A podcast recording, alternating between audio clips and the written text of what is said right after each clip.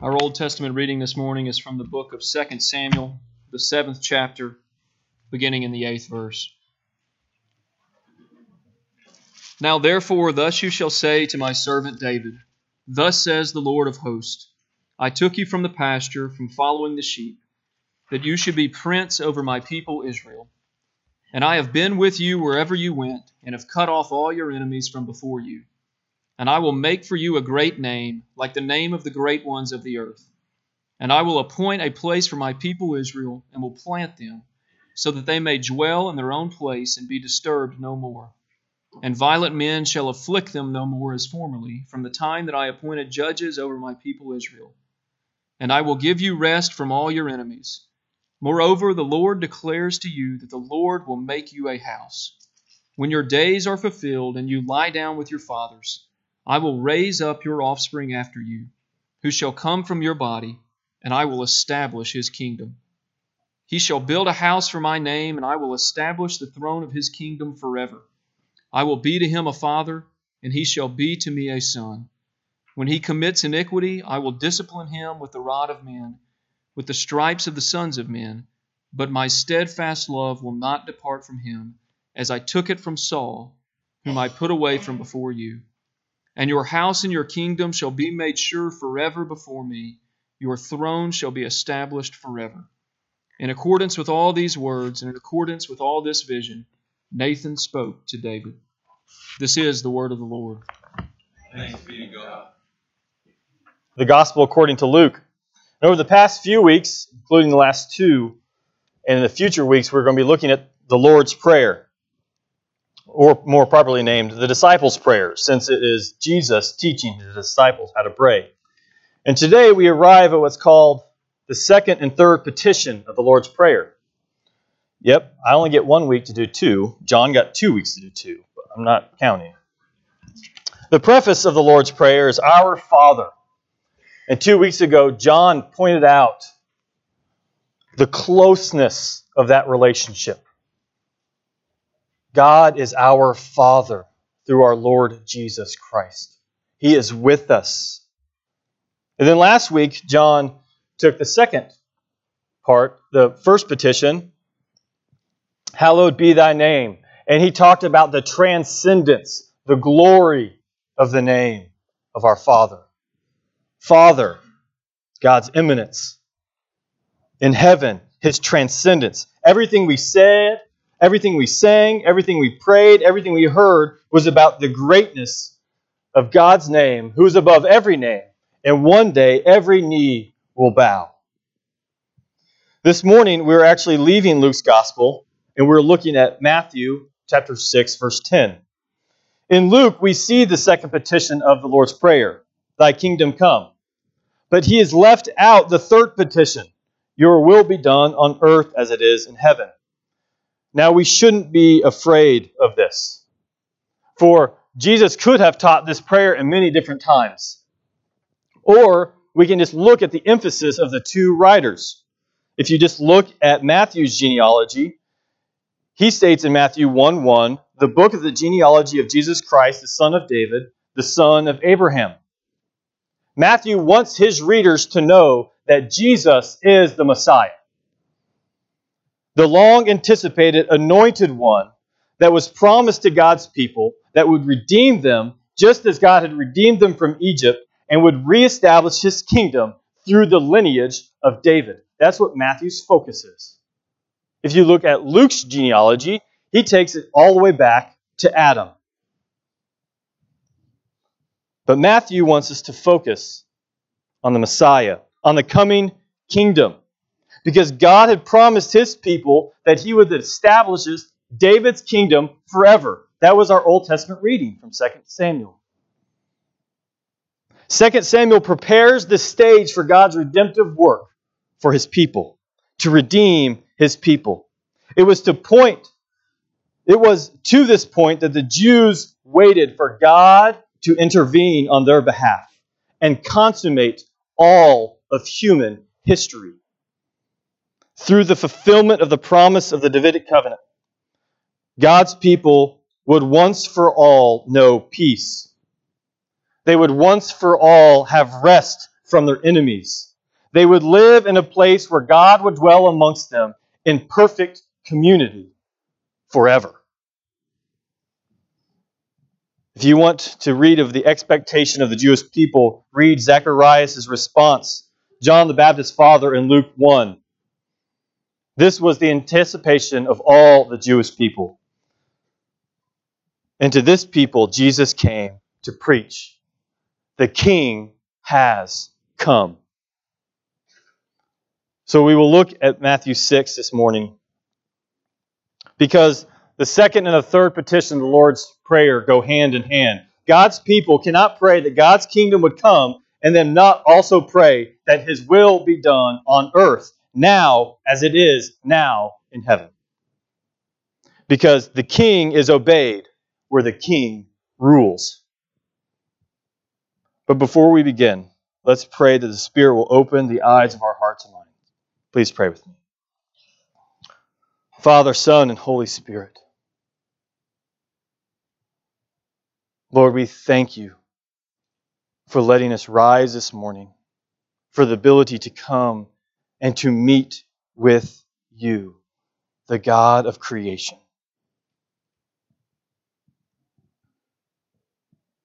Lord, please bless this time. Open the eyes of our hearts. Soften those hearts that are hard. Lord, use these words of the good news of the gospel to encourage us, to remind us of what Jesus has done and is doing through his Spirit living inside of us. Lord, I lift up Miss Janet. Heal her. Remove her sickness. Lord, I pray for Priscilla Turner. Heal her. You hear our prayers. You are alive and working. We lift up Mr. Billy and Mr. Jim. Give them strength. Lord, we lift up Miss Shirley and Miss Debbie and Sarah Brashears and the Pike family who have suffered loss. Comfort them. Allow this church to encourage them and be a comfort. Father, we pray for Fayette County that the kingdom of God will be established by all the churches, by the preaching of the gospel, through the power of your Spirit. We pray for the state, Lord, for the opioid epidemic. Lord, people are searching for something and they're not searching for you. Open up their hearts. Lord, we pray for our senators. We pray for our nine representatives. Use them under your power to bring forth your kingdom. We pray for President Trump. May he be a conduit of your redemption. He receives all of his authority from you. May he be your servant, a good representative of the Master. We pray for your world, Lord. We pray for the missionaries that need you in your spirit to work. Because they cannot preach any more than I can preach and change hearts. They need the power of the Spirit to give those hearers a new heart. Bless us, Lord, through Jesus Christ. Amen. Matthew 6, verse 10.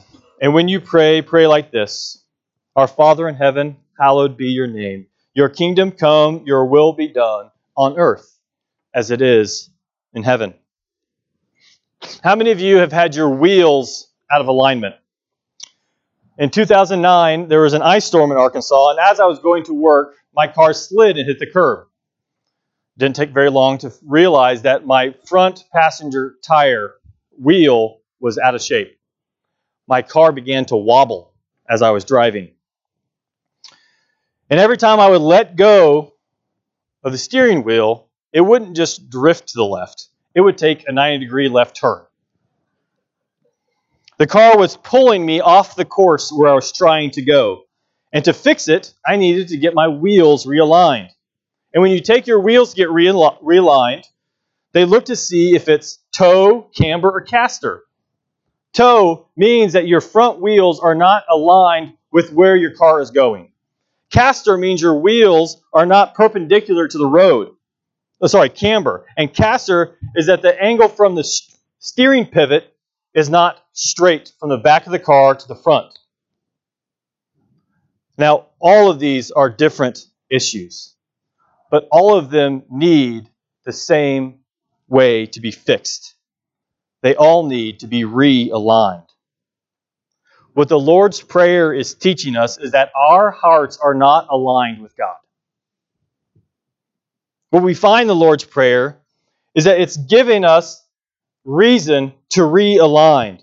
When we call, when we come to the Father with different sins, He has to align us.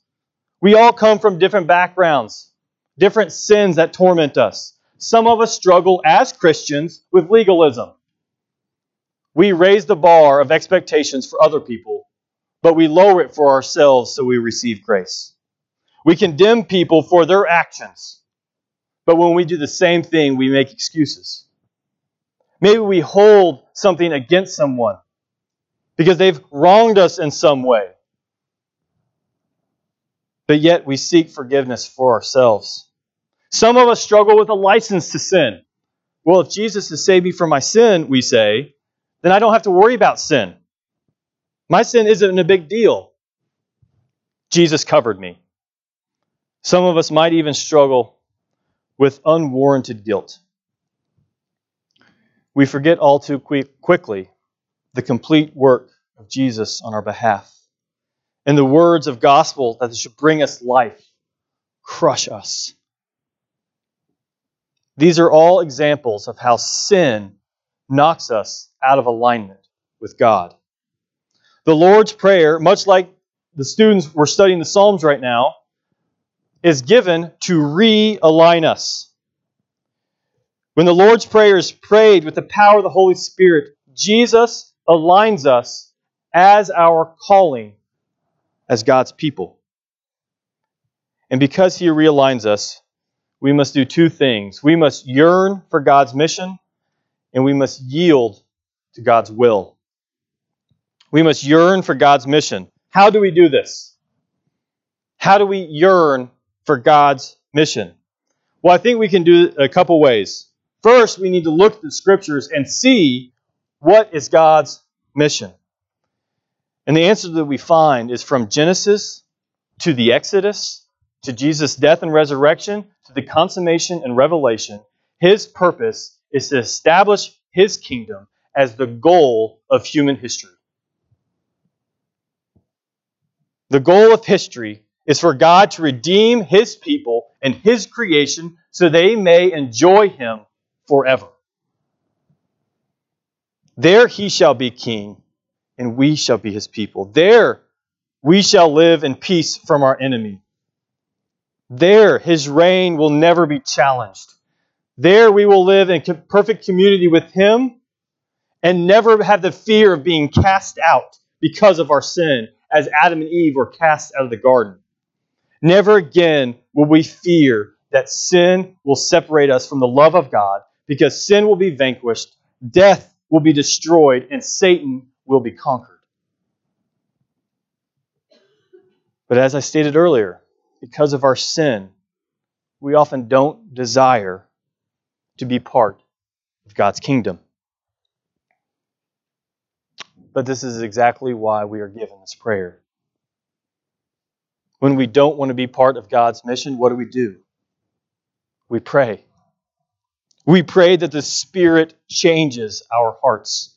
We pray that the Father will reveal to us how we can partake of His mission of redemption we pray as Christ Presbyterian Church that we will see how we may join together in God's mission, bringing forth the kingdom of God in Fayette County. How do we bring forth the kingdom of God? The same ways the disciples did, in the same way that Jesus did, by preaching the kingdom and by pushing back the darkness. In Luke 11, 14 through 23, directly after the Lord's Prayer, We see Jesus go head to head with the demonic. He is pushing back the kingdom of darkness. Then we look at Acts 28 31. The very last verse of Acts says that Paul was proclaiming the kingdom of God and teaching about the Lord Jesus Christ with all boldness and without hindrance. We push back the darkness. We proclaim the kingdom of God. We, as God's people, pro- proclaim the kingdom. We expand the kingdom by making God known as King of creation over the entire earth by the power of His Spirit. This is what Israel was supposed to do in the Old Testament. Israel was supposed to be God's treasured possession amongst the peoples as a kingdom of priests. There, nowhere else in the entire world was Yahweh known, worshiped, and declared as the one true king. Jesus' mission in the New Testament was to reclaim that kingdom, but no longer just for Israel, but for the entire world. Jesus' mission was to bring forth the fulfillment of Abraham's mission, the father of Israel, to bless the families of the earth. Jesus' mission was to establish the Davidic kingdom forever. Is this what you yearn for? Do you desire the kingdom to be present here? Do you desire for the kingdom to be present amongst your family, in this community, over this state and nation, throughout the world? Because this is what the church has been commissioned to do to take the gospel to the ends of the earth.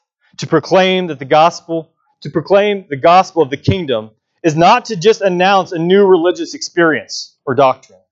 And still less, it's not just about a future salvation of a world that we will someday go to. The gospel is the announcement that God, through the work of Jesus Christ, is moving all of history for his purpose. The Jewish nation had been chosen to be God's channel of redemption for the entire world. And now this is our calling. We begin to yearn for Jesus' mission when we sit under the preaching of the kingdom. We begin to yearn for Jesus' mission right here by letting the Spirit move in our hearts. This prayer, Your kingdom come is a prayer that God's people pray that God will work through them and bring forth what God's people had been called to do since Genesis 12 that they would be the channel of redemption for the world. The same kingdom mission that Jesus preached, we are to preach. The same kingdom mission that the disciples were sent out to proclaim, we are sent out to proclaim. The same kingdom that Abraham was set apart for, we are set apart for. Do you not know that we are on a kingdom mission? We are invited, we are called to take part of the grand story of God's redemption, of His entire creation. The one true story. God established His kingdom at creation, and we broke it. He fixed it through Jesus, and now we are asked to join in fighting for every square inch of the kingdom. This is our calling. This is why we pray, Thy kingdom come. Yet we all must admit it is something that we cannot do under our own power. This is a prayer because we need God's help. I'm sure you've all heard me say this, but when I was in England um, at school, my professor there said a catchy phrase. It's not whatever. But what he said was when men, men work, men work. When men pray, God works. Without the work of Jesus, without the work of the Holy Spirit changing our hearts, changing the hearts of those who hear the word, changing the minds of those who see our works, the kingdom of God will never be established. So we begin our mission on our knees, asking for God to bless us. We ask for God to empower us. We ask God to realign us. We must yearn for God's mission and we must yield to God's will. The will of God comes hand in hand with the kingdom of God. Here, God is king. His will will be carried out, as it is now in heaven. And as a Reformed church, we all assume and believe in God's hidden will. We believe, as the students studied last year at RYM, that God is at work, even when it seems that He's not. We believe that God has sovereign power over all of history. Nothing happens outside of His plan. But this is not what Jesus is referencing here, is the sovereign will of God. He is speaking of God's revealed will. What God has asked us, His people, to do according to His word. Just a few weeks ago, I took a uh, short survey of our high school students who are going to attend prom. I asked them, How many of you, once your parents gave you the guidelines and rules for prom, immediately thought of ways to bend those rules? And I won't out anyone, but the percentage was pretty high the parents revealed to the children what their will was. You will be home at,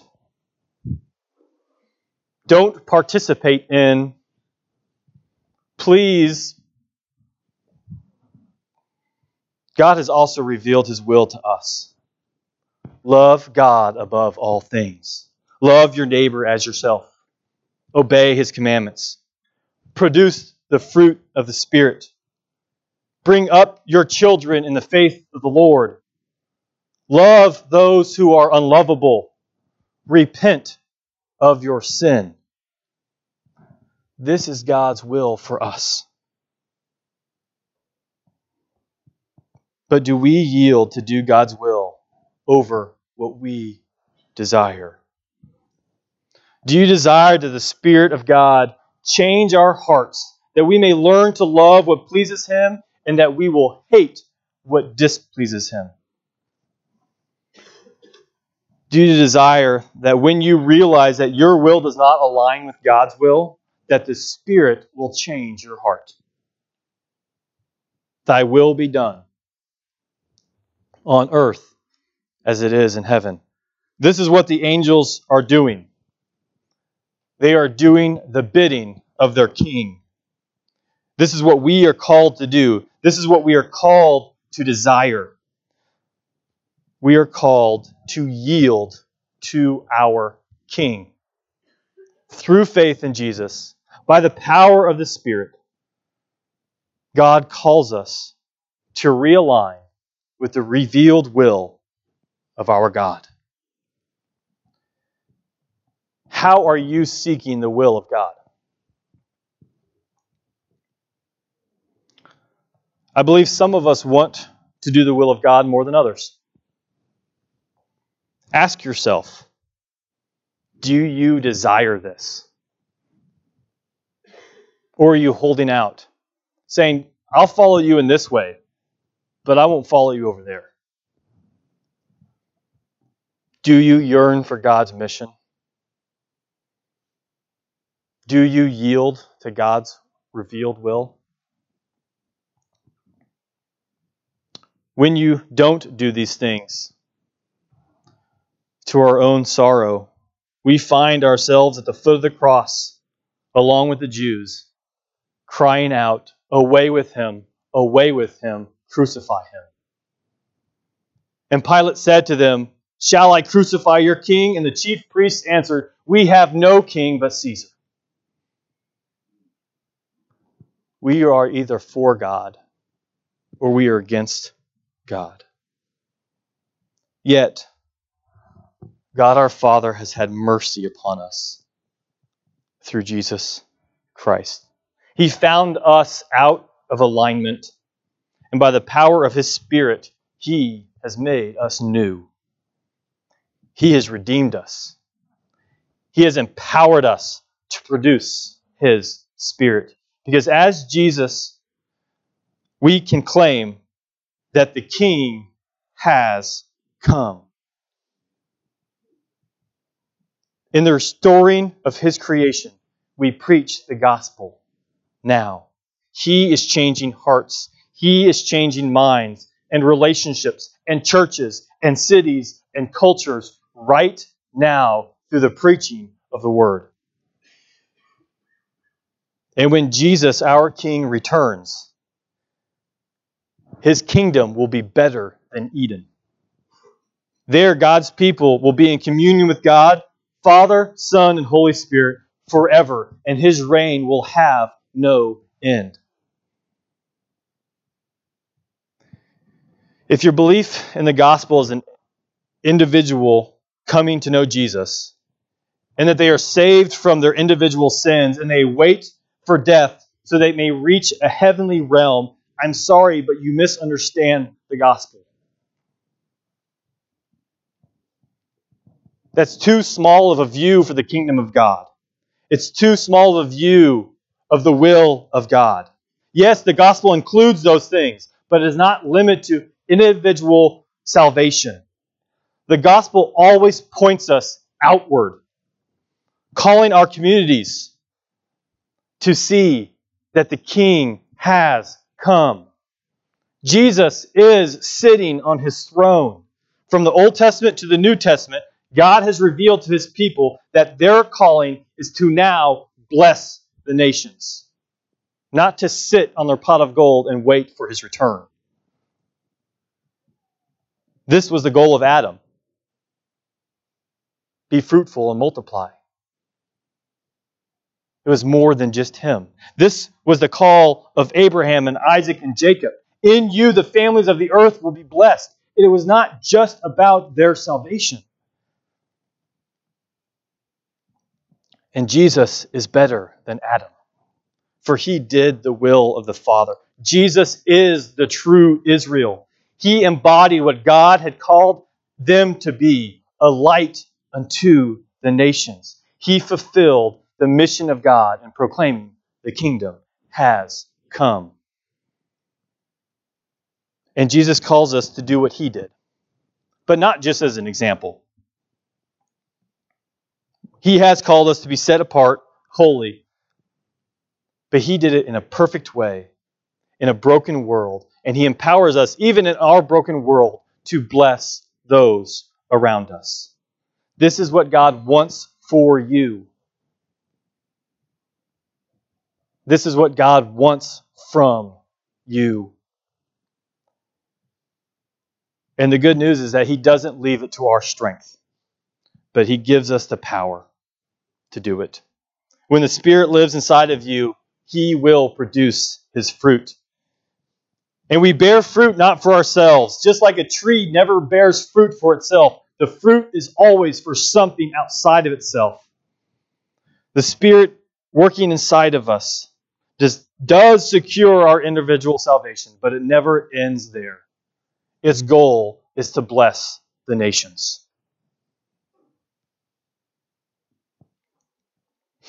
The fruit is for those around us. The power of the Spirit living inside of you is giving you the power you need to bring forth the kingdom. The power of the Spirit living inside of you is giving you the power to do the will of God. And this is the good news of the gospel. You cannot do it. Jesus has already done it. Once you realize this, then and only then will the will of the Father be done here on earth as now in heaven. Then and only then can we be a light amongst our families, amongst our coworkers, at the grocery store. This week I received an email from a friend of mine from seminary who's a missionary in Russia. And it was only by God's grace that his email was about this very passage, about the Lord's Prayer. And this is what he said It is fascinating that when Jesus teaches his, his disciples this prayer in Matthew 6, It in many ways mimics his own wilderness temptation a couple of chapters, chapters earlier. There, Satan offers Jesus false nourishment, a false kingdom, and false deliverance. In teaching us to pray the Lord's Prayer, Jesus prepares us for overcoming, overcoming similar temptations.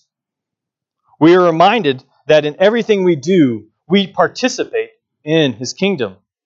Our greatest longing, desires, and even our goals should be shaped by this reality. We are reminded that all of our physical and spiritual nourishments ultimately come from him. And finally, and perhaps because it is precisely in those two places we are most prone to forget, Jesus teaches us to pray for deliverance from temptation. Why? Because the power, because the only power that can deliver us from temptation is being reminded of the grace of his presence.